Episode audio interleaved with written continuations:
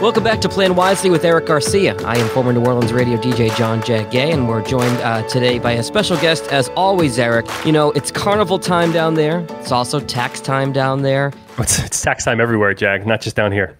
That's fair. Um, you know, during the Halloween season, we see all those little spirit stores pop up in all the strip malls everywhere. And sometimes in tax season, we see those tax stores pop up everywhere just the same way. So there's some similarities there. Yeah, all, all, the all the spirit stores are dressing up as tax preparation places right now. That's right. I think every square inch of available retail space is a uh, tax prep place, even at Walmart, right? You get people standing outside in hot costumes, spinning, you know, wheels and stuff, and trying to get people walk inside. Yep. Yeah. So with that, it is tax time, uh, not Halloween time, and carnival time.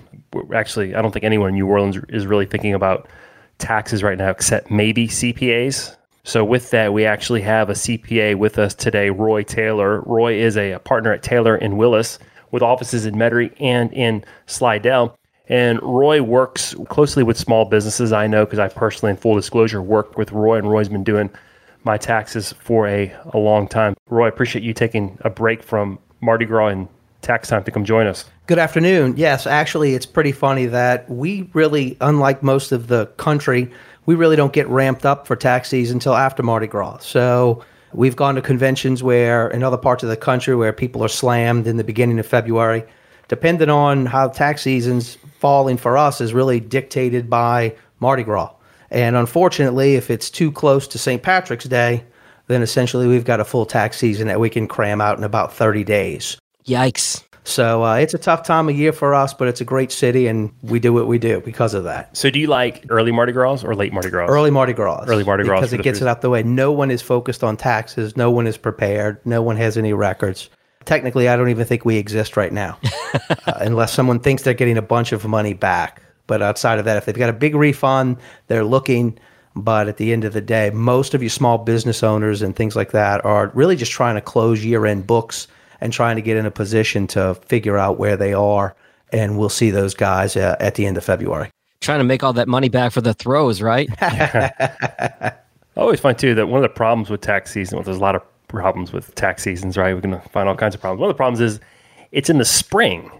So, like, I think every year for the past six years, I've tried to get you to play in a golf tournament that's in the spring. I can never get you to come because you're always filing corporate tax returns. Well, try to tell it to my son, who's a big baseball player. So he enjoys playing baseball. He's ten, but at the end of the day, a lot of games. Uh, we'll make. I'll make all of his games, but with it becomes a lot of late nights. But that's all in the spring, and that's what we do. That's what now, we signed up for. Speaking of late nights, one of my favorite articles that I read several years back, and for some reason I always turn to it during tax season, but I'm always reminded by it.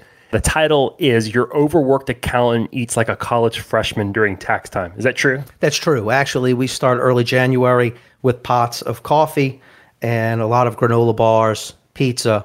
New Orleans, we have king cake. So, king cake. So, everybody sends us out of pity. They send us king cakes, and of course, we indulge in that's why we're all uh, overweight and we'll all have heart attacks and strokes by the time we're in our 60s. Any uh, ramen noodles there, Roy? Uh, no ramen noodles.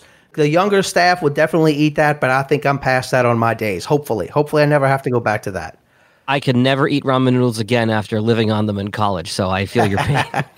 so, do y'all have like a king cake a day at your uh, place? Typically, we try to limit it to one a week. And it doesn't help that Randazzo's is in your like parking lot. Correct. And it doesn't help oh, that people show up as they feel sorry for bringing things in, especially when tax season really starts picking up. People feel sorry for bringing their things in at the last minute. And as a reward or as a, a gift, they bring a king cake, which at some points we'll have as many as probably five or six sitting on the counter. Oh my gosh. We make sure people take them home. That's insane. Uh, donuts in the morning, Roy, I'm sorry I have all my receipts for the entire year in a shoebox for you to comb through, but I brought you Randazzo's king cake. Exactly, exactly. Good brain food. I'm going to bring you an avocado. Right. When I bring you my stuff, I'm going to bring you an avocado for your brain food. That will probably sit on the counter and go bad. I got to be honest with you. well, well, anyway, as a financial planner, a lot of my work obviously intersects with Roy's work as a CPA. Uh, a lot of the advice that I give, there's tax implications. I'm not a trained CPA, so uh, it's always good to have someone who knows their industry and knows their industry well to bounce ideas off. And Roy and I, we actually find ourselves often uh, working together with clients just to make sure the advice we give makes a lot of sense. So, well, one thing to step back a minute, Eric, and talk about what you were saying is financial advisory services or CPAs. How are we different? How do we work? A lot of times, the public in general thinks that we pretty much do the same thing. I think I know you've gotten questions and they think that you're understanding their tax situation same way when I get stuff that from a financial advisor that it's finished already. We're finished by the time we get the form. So it's really important that if you have a financial advisor that you're also working with a CPA or at least that those guys are working together. Once January comes, if there was something made that has some tax implications, there's very little anybody can do. And we yeah. see that a lot. People come in and say, well, this generates a big tax bill. I wouldn't necessarily have done this if I would have known that I would have had to pay tax on it. And vice versa. CPAs a lot of times will come out and give some advice to save taxes, but may not be the best financially sound decisions to make. And I think that's important that the financial advisor and the CPA are really on the same page when we come into the tax planning, the financial planning for your future. All those things really f- do feed together, but they're not independent of each other. Yeah. And to operate in a vacuum or operate in a silo is really difficult for anybody if you don't know what's going on on the other side. That's a really good point. And I get that question often like, what's the difference between you and the CPA? Like, doesn't my CPA do what you do? And, and I typically say, this is a generalization because it's not true of all CPAs, but CPAs and accountants typically are looking backwards. It's like what happened yesterday, where planners are typically looking forward. What are we going to do tomorrow? Mm. And that's where it's important that the collaboration comes together because then, for tax planning purposes, you have to look forward. And that's where it's really important that you have a good relationship with your financial advisor, with your CPA, and moving forward, you can expect these things. I always say it's one thing to know that you owe $20,000 to the IRS, it's another thing to be surprised on April 10th. There's a very big difference between the two. Yeah, absolutely. So, with that, let's jump into our topic. And our topic today is the gig economy. These are some interesting stats that nearly 42 million Americans were classified as independent freelancers or contractors in 2018, with 3.3 million reporting income of more than $100,000 a year. The gig economy is here to stay. These are self employed people working for themselves. They have left the paycheck, or, or maybe not totally left, but have some have left the paycheck to paycheck lifestyle of corporate America or working for a company. And now they're in the grind of working project to project. The gig economy, it, it's a labor market characterized by short term contracts or, or freelance work as opposed to permanent jobs. Now, what's interesting is a lot of these gigs actually lead to permanent jobs or lead to permanent careers. Correct. I don't think anybody ever really starts out and says, I want to do this on the side. Sometimes they start out on the side, make a little bit extra money, but I think the end goal for most of these people is to come in and be able to make a full time living at what they do. What we're really seeing in the economy, and especially with the gig economy, is people like their freedom. We're seeing that with the new generation. Mm-hmm. And from a tax standpoint, there's a lot of things that go with that when you make that transition from an employee, whether it's a part time employee or full time employee, and when you leave and go out on your own, there's a lot of things. The burden of accounting and the burden of your tracking your expenses and your money really becomes your job. You're running a company, and that's the way that the IRS would look at it. This yeah. is not a hobby. Jag, that's kind of your experience, right? So yeah, that was my experience, Eric and Roy, where I was a radio DJ for 15 years. I could file my taxes online with a W two in an, an afternoon, and it was super easy. Easy peasy, man. Easy peasy. Yeah, I got out of that, and then uh, when I was done with radio, I did a lot of side hustles between DJing weddings and hosting bar trivia and starting in the podcast stuff. And the podcast side really grew into being my full time income and my full time business. And now I have the tax burden and the responsibility to track everything. And my wife, who works in corporate finance, God bless her, our running joke is that she's the CFO of the company because she helps keep me keep in line with putting money away. And we've got Excel spreadsheets. Yeah. I know some people use QuickBooks and things like that, but it really is a challenge and it's been a steep learning curve for me. Yeah, and that's the big part of the gig economies. What happens is the risk now shifts from the company to the individual. And and what are what are these risks that we're talking about? Y'all have already mentioned these, and we're going to get into these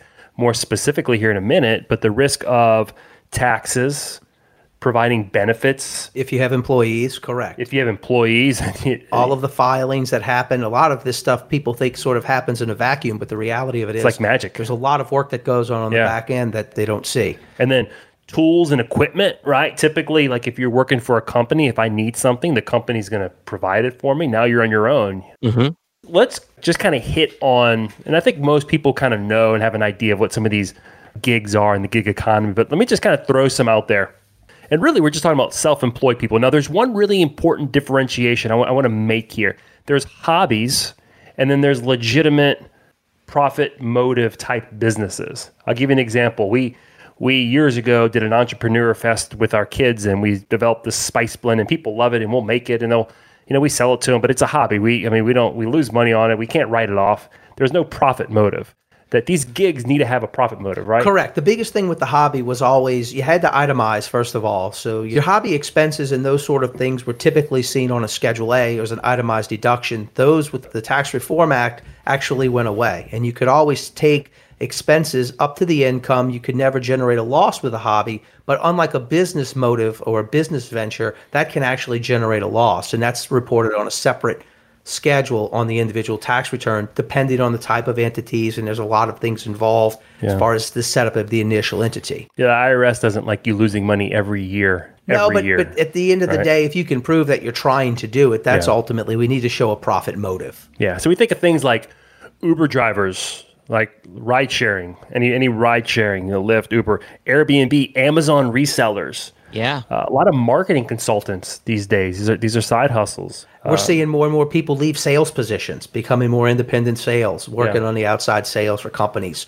they want to scale those those salary dollars back they want to change their structure of the companies Yeah. So we're seeing these people cross over industries as well. And what's interesting is we've actually got people that may be working two or three different jobs, but they've got the freedom and the flexibility they've always looked for that they don't typically have with a traditional eight to five or nine to five job. And you know, along with that freedom and flexibility, it creates some problems for these new small business owners who've never had the burden.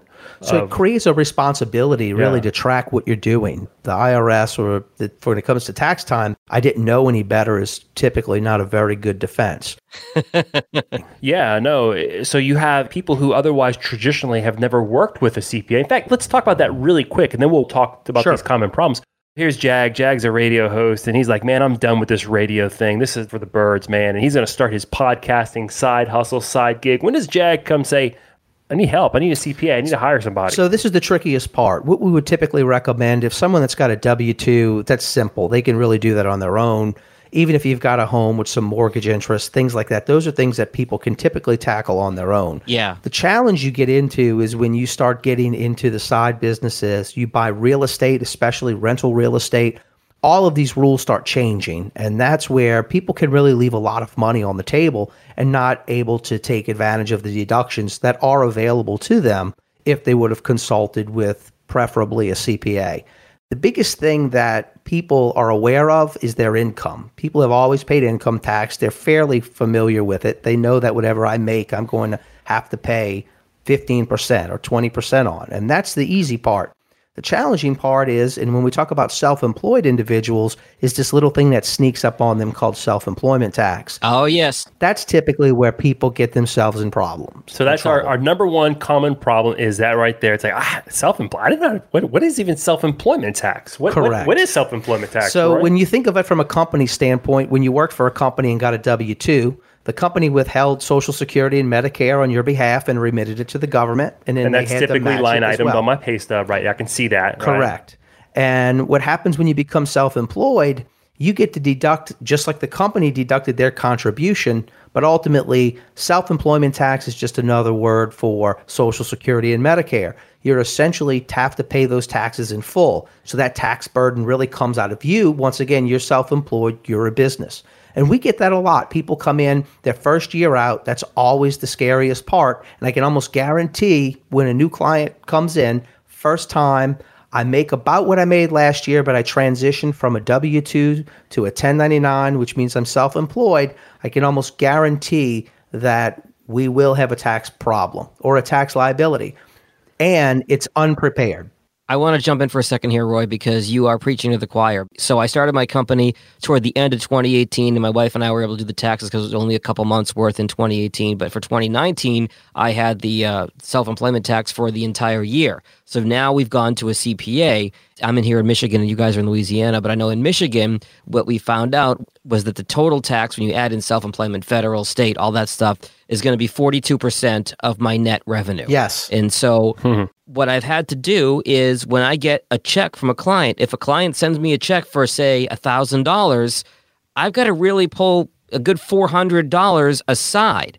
You know, and if I'm doing apples to apples as far as what I've made on my own versus what I made in radio, it's not apples to apples because I need to account for the fact that I'm paying a higher tax than what I was paying from what I made uh, when I was working for the man. Correct. The biggest thing that we really run into is when we come to figure out, well, how much do I owe? People really can't wrap their heads around that.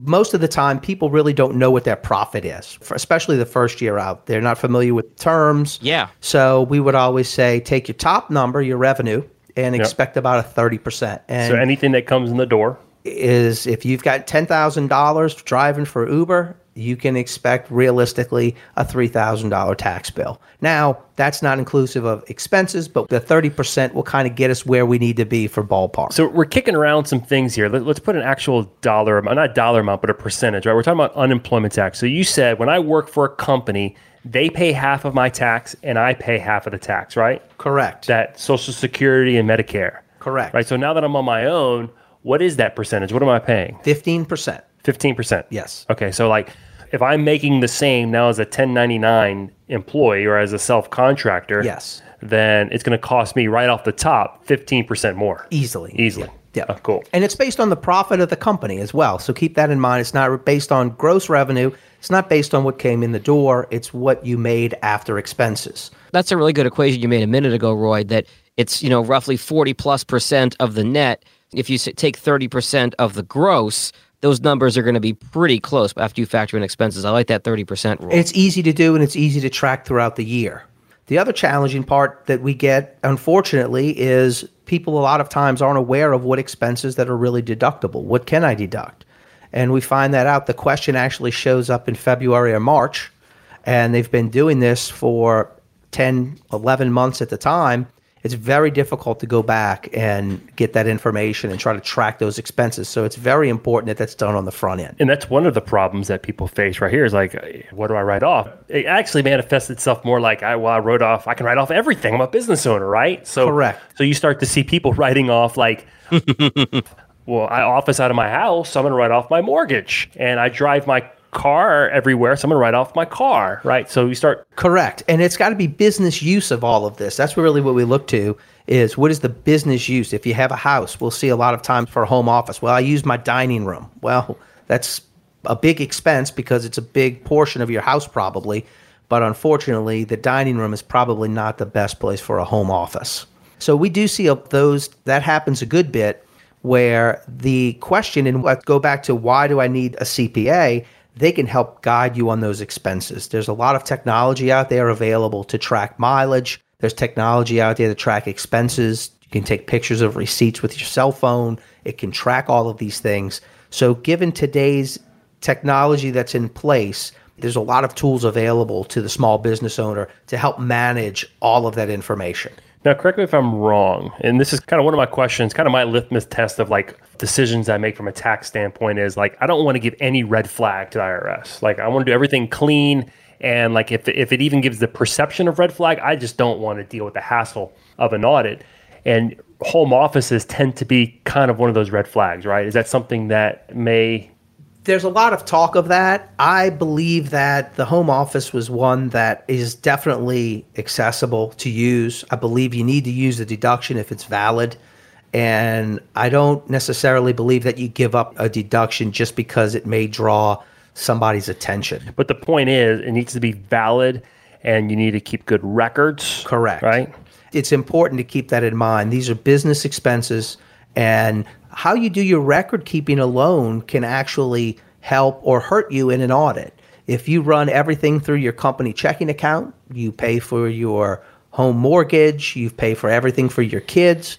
The problem is when the IRS wants to audit, even if you don't deduct it, those expenses come into question. Yeah. So it leaves some some wiggle room for them to question expenses that may be personal in nature. Whereas if you did a good job keeping the records separate, then odds are the outcome is a lot cleaner because it's easier on everybody to go through that process. Stuff that I do, Roy. So in my home office, I have an office upstairs, a dedicated space that I use to edit podcasts, and I have the studio space where you guys see me now. And it's also, as you can see, a dedicated workspace, and it's the only part of the house, a dedicated workspace. And I also keep a personal checking account and a business checking account. I'll move between the two, but I'll make sure all the business expenses come out of the business account, all the personal expenses come out of the personal account. That's correct. And that makes it easier for everybody. It makes it easy for you to figure out where are you. A lot of times mid-year if we're looking at what am I going to owe in taxes at the end of June, if the accounting is not clean, there's a lot of work that has to be done to clean it up. You really don't have an idea of where you are. Yeah. And that's what we try to avoid. Another problem we've seen this kind of goes back to the first problem we talked about of paying the self employment taxes. The fact that, you alluded to this earlier, is that when you're self employed, you really need to be paying as you go.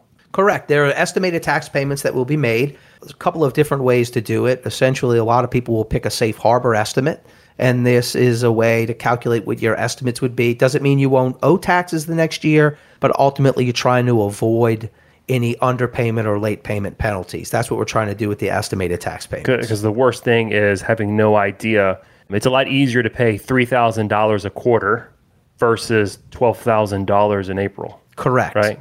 It's also a lot different to know that you're going to owe the twelve thousand in April than be surprised once again. That's the biggest thing that we really focus on and try to prevent. And not just the tax bill, but if you're not paying quarterly, you could have potential penalties. You would have penalties, underpayment penalties. Not even potential, you will have penalties. The other challenge you get into is if you're not making quarterlies, you could, depending on how the company is doing, you're using today's dollars to pay for yesterday's taxes. And we do see people that are really doing well. They don't put away money for taxes. All of a sudden, something happens on the company side. The income comes down. And next thing you know, they don't have money to pay their taxes from last year. And I'll tell you from a planning point, in my world, what I see is maybe they have the money, but they're taking it from, oh, you know, I was going to make a contribution to my IRA this year, but I owe, you know, $6,000 in taxes. So I can't make that contribution. So that lack of planning really, uh, again, we look at the risk, right? The risk is coming back to them. They're responsible now for saving for their retirement. That's correct. Yeah. And that's that's a big shift. And we're seeing more and more of it. So another problem is, and I see this and I hear this, it manifests itself multiple ways. This idea of, well, I didn't report my cash payments. So a lot of these gigs, you're getting paid in cash. Yeah. I think that there's a stat that says self-employment people only report the right amount of income 42% of the time. I believe that. Yes. believe that? You- Especially on cash businesses. Here's how I see the problem with that is number one, when we're doing retirement planning and they're complaining about, oh, look at my social security, it's going to be terrible. Like it's so low. Social security sucks. Well, I get that. And, and I'm sympathetic to a certain degree with that, but you're not reporting all your income. That's a problem. Correct. And the other side of it is, once again, we're talking about small businesses and you ultimately want to grow. At some point, most small businesses will need to go out they'll need to secure a line of credit or get some debt, borrow some money from a bank.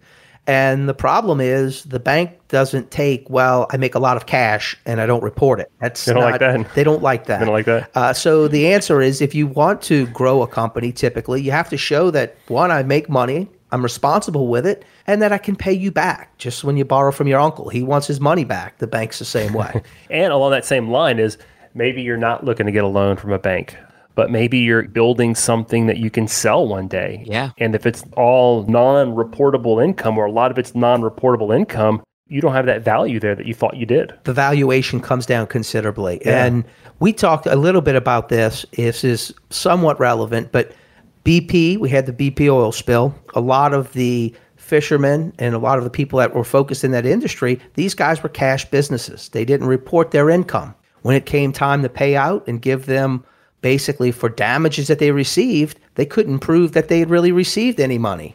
So it was a pretty smart move. BP says, hey, we will pay you based on what you've earned historically. Mm-hmm. But if I've never reported it, I didn't earn anything historically. And there are some issues with I'm really glad you're saying this, Roy, because I think as a small business owner, there's that temptation. Well, I did this gig for this guy and he just paid me cash. So there's no way for the IRS to have a record of that. I don't need to report that and pay taxes on it. But you really are doing yourself a disservice in the long run because all the things you just mentioned insurance reasons, valuation reasons, you know, calculating your earnings for Social Security later in life you know, it's a short term pain for a long term gain to make sure you track and report everything. And it's really hard to make retirement plan contributions with income that doesn't exist. Correct. Because if like you, there's no justification for that, I've actually well, where'd that money come from? I just pulled it out of the sky and put it in my 401 uh, my, in my IRA. Like they, I've had cases where it's like I can't work with you. Right. I can't work with you. I just can't because of the ethics that I have to work by in my industry with my licenses and my my certification. I like it doesn't happen regularly,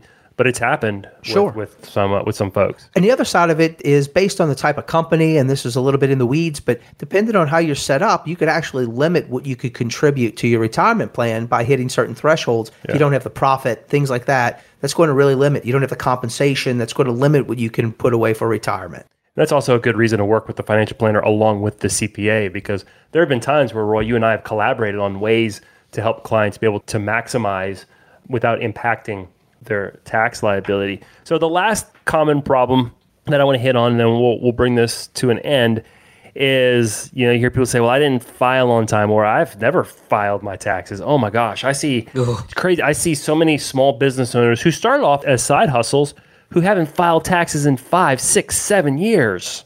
Oh my god. Yes, and the idea is that well, I can't pay it, so therefore I'll just wait and file it. I mean, we have people that literally will be sitting on tax returns that they have taken home to paper file and just simply did not mail it in because they could not afford to do that. Wow. And the IRS is not a debtor that you want. No, the IRS is someone they have definitely ways to come collect their money. The other side of it is the state. A lot of times people forget about the states and the state tax returns are piggybacked on the federal tax returns, and the states have gotten very aggressive with their collection acts. I had a state auditor call me the other day. They walked into for one of the businesses that we own. They walked into it and they they were asking one of my staff about how many staff do we have. Then I get a call and I'm like, how do I know you work? You're asking me some questions. How do I know who you are? So once I verified that who they were, but they were they were looking for this very thing about um, we talk about the risk of like how many employees do you have? Are you sure. holding taxes? All those things to make sure that we're filing properly. And the government is definitely going to, if you do have employees, they're definitely going to side on the side of the employee. Yeah. So that's a big piece. If you do have employees, make sure you're doing what's right. Payroll taxes are one of the first things that companies stop paying that's a big no no. That's not your money. That's the employee's money that you withheld. Mm. Yeah. So filing on time is, uh, or not filing on time is a common problem. So let's go ahead and kind of bring this to a head here, Roy. Give us, uh, since it is tax time, I'm a small business owner. I've never worked with a CPA before, and it's kind of intimidating. Give me a couple pointers. What should I be doing right now? So, a couple of things would be to get organized, get your records together, make sure they're clean we're always happy to take your shoebox of records, but remember, we're also going to charge you to go through that shoebox of mm-hmm. records. Hey, if you're charging by the hour, it's going to take a lot more to go through a shoebox than an organized uh, Excel spreadsheet. Correct. The more organized you are, the less your bill will be. Correct. The other side of it is get in early. Don't wait till the last minute. When people show up on the 10th of April, I mean, it's very difficult to be able to do anything. The reality of it is, you don't want me doing your tax return on the 10th of April. Right. Uh, we're working 60, 70 hour weeks at this point, especially down in New Orleans because of our compressed party atmosphere. Our time windows are a bit compressed. And not that we are out partying every night, but anyway. Many of your clients are, and they're not getting their taxes ready for you. Sure. And that's the big thing is be in early. It gives us time to review the tax return. The idea of coming in, dropping off the tax return, or coming in and sitting down and waiting for it. I'm a big believer that you drop off, we re- prepare it, we review it, and we give some time between delivery to think about things. That gives us some time. Be patient with your CPA. He's got a lot on his plate. Yep. We sort of operate in the shadows, and people really don't realize the amount of work and the complexity of what you do it makes it look very simple when you show up and sign a form. At the end of the day, all you did was sign a form or all you did was prepare a form. That's not realistically. That's not what we do. There's a lot going on in the background, a lot of training, a lot of expertise. So be patient. We're people and we get stressed out just like everyone else does. They're missing kids' baseball games. Correct. So uh, don't come in there yelling at your CPA. If we've learned one thing today, it's that if there's a life hack, if you're living in the New Orleans area, you want to beat the rush, get your taxes ready before Mardi Gras. Exactly. Yeah, but the problem is, like, I'm one of those. Like, I want to file like as soon as possible. I hate, I hate, hate, hate doing extensions. Like, I want to deal with, I want to deal with last year's problems now because I'm I'm already on 2020 dealing with 2020 issues. I want to plan for 2020. So when you delay and file extensions, you're delaying last year's taxes, last year's problems. So I'm like, I'm always forward thinking, like, let's get this behind me. But the problem is, I'm waiting for the investment companies to send out 1099s and they have till the end of January, but not really because they come out with revisions and Correct. And then if you're members of any partnerships or any businesses, they file extensions, and there's a good chance that you won't see anything from that until September. I will say this. So if you are self employed, whether it's a small gig or a side hustle that you want to become your main gig, do not look at a CPA as an expense. A CPA is an investment. I can tell you, I have Yeah. um, saved more money working with CPAs. Uh, I would say Roy, but I've worked with multiple CPAs over my career, working with CPAs because the tax code is really extensive and it changes regularly. I don't know how y'all keep up with the ever changing tax So We just had a big change, and people don't realize this. In December, we had the Secure Act that was passed. The Secure Act, there are some implications on, on retirement planning, but also when it comes to trust taxation and, and stretch IRA, there's a lot of tax issues that you guys have to be up to speed on. Not to mention, it's not uncommon for changes to be made to the tax code and make them retroactive back into the prior year that's already been filed. Jeez. We do encounter that. That's happening right now, actually. Well, that happened with the big tax code that was passed, uh, the Trump taxes. The TCJA, Tax Cuts and Job Act in 17. Yep. Correct. Yeah, still, and actually, still there was waiting, still waiting on guidance from the the, the IRS on certain things. on certain things. Yeah. And they just recently passed some additional legislation that actually reached back into 2018 for some tax things. So we're actually in the process of not only gearing up for this tax year, we're also going through our clients' tax returns to see who could benefit by going back and amending last year's tax return for changes. Roy, do you go on a nice vacation around May after all this is done? Yes. I do not envy. I do not envy. Other than maybe the pizza and the free king cake. Other than that, I don't envy CPAs. No. I appreciate y'all, but Not many people, and this is, is interesting, not many CPAs have their children follow them in their footsteps. I could see that. is uh, your kid going to follow you? No. Hopefully he does something. He probably, no. He'll be a starting center fielder for the Boston Red Sox. That would be great. Yeah, man. Well, anyway, um, Roy, this is great, man. I appreciate you uh, taking time. We'll be sure to send you a king cake. in Sure. appreciation. That's okay. Keep it. In the meantime, Roy, if we want to send you some business, if there's uh, somebody that needs help, wants to look at their uh, taxes with a CPA, what are the best ways to reach you? So you can call our offices. Phone number for our offices are 504 267 4427. You can also send an email to rtaylor at twcpas.net, and we would love to hear from you. And we'll put all that in the show notes as well, Jag, right? Absolutely. And same with your contact info, Eric, which if you want to give yourself a plug while we're here, Yeah, absolutely. He reach out to me. Love planning, planning with people. Love working with CPA. So whether you're you love planning wisely. Plan wisely. So whether you have an existing CPA and you want that element of working with the financial planner, I love it. Best way is always to hit me up on uh, email, eric at plan-wisely.com, E-R-I-K at plan-wisely.com, and that'll be in the show notes. Pleasure as always talking to both of you. And I'm going to go on your Facebook page, Eric, and look at some king cake and get jealous. Go for it, man. Securities offered through Royal Alliance Associates Inc., member FINRA SIPC. Investment advisory services offered through New Century Financial Group LLC, a registered investment advisor. Insurance services offered through Garcia Financial Group LLC. New Century Financial Group LLC, Royal Alliance Associates Inc., and Garcia Financial Group LLC do not offer tax advice or tax services. Please consult your tax specialist for individual advice. We make no specific comments or recommendations on any tax related details. Entities listed are not affiliated.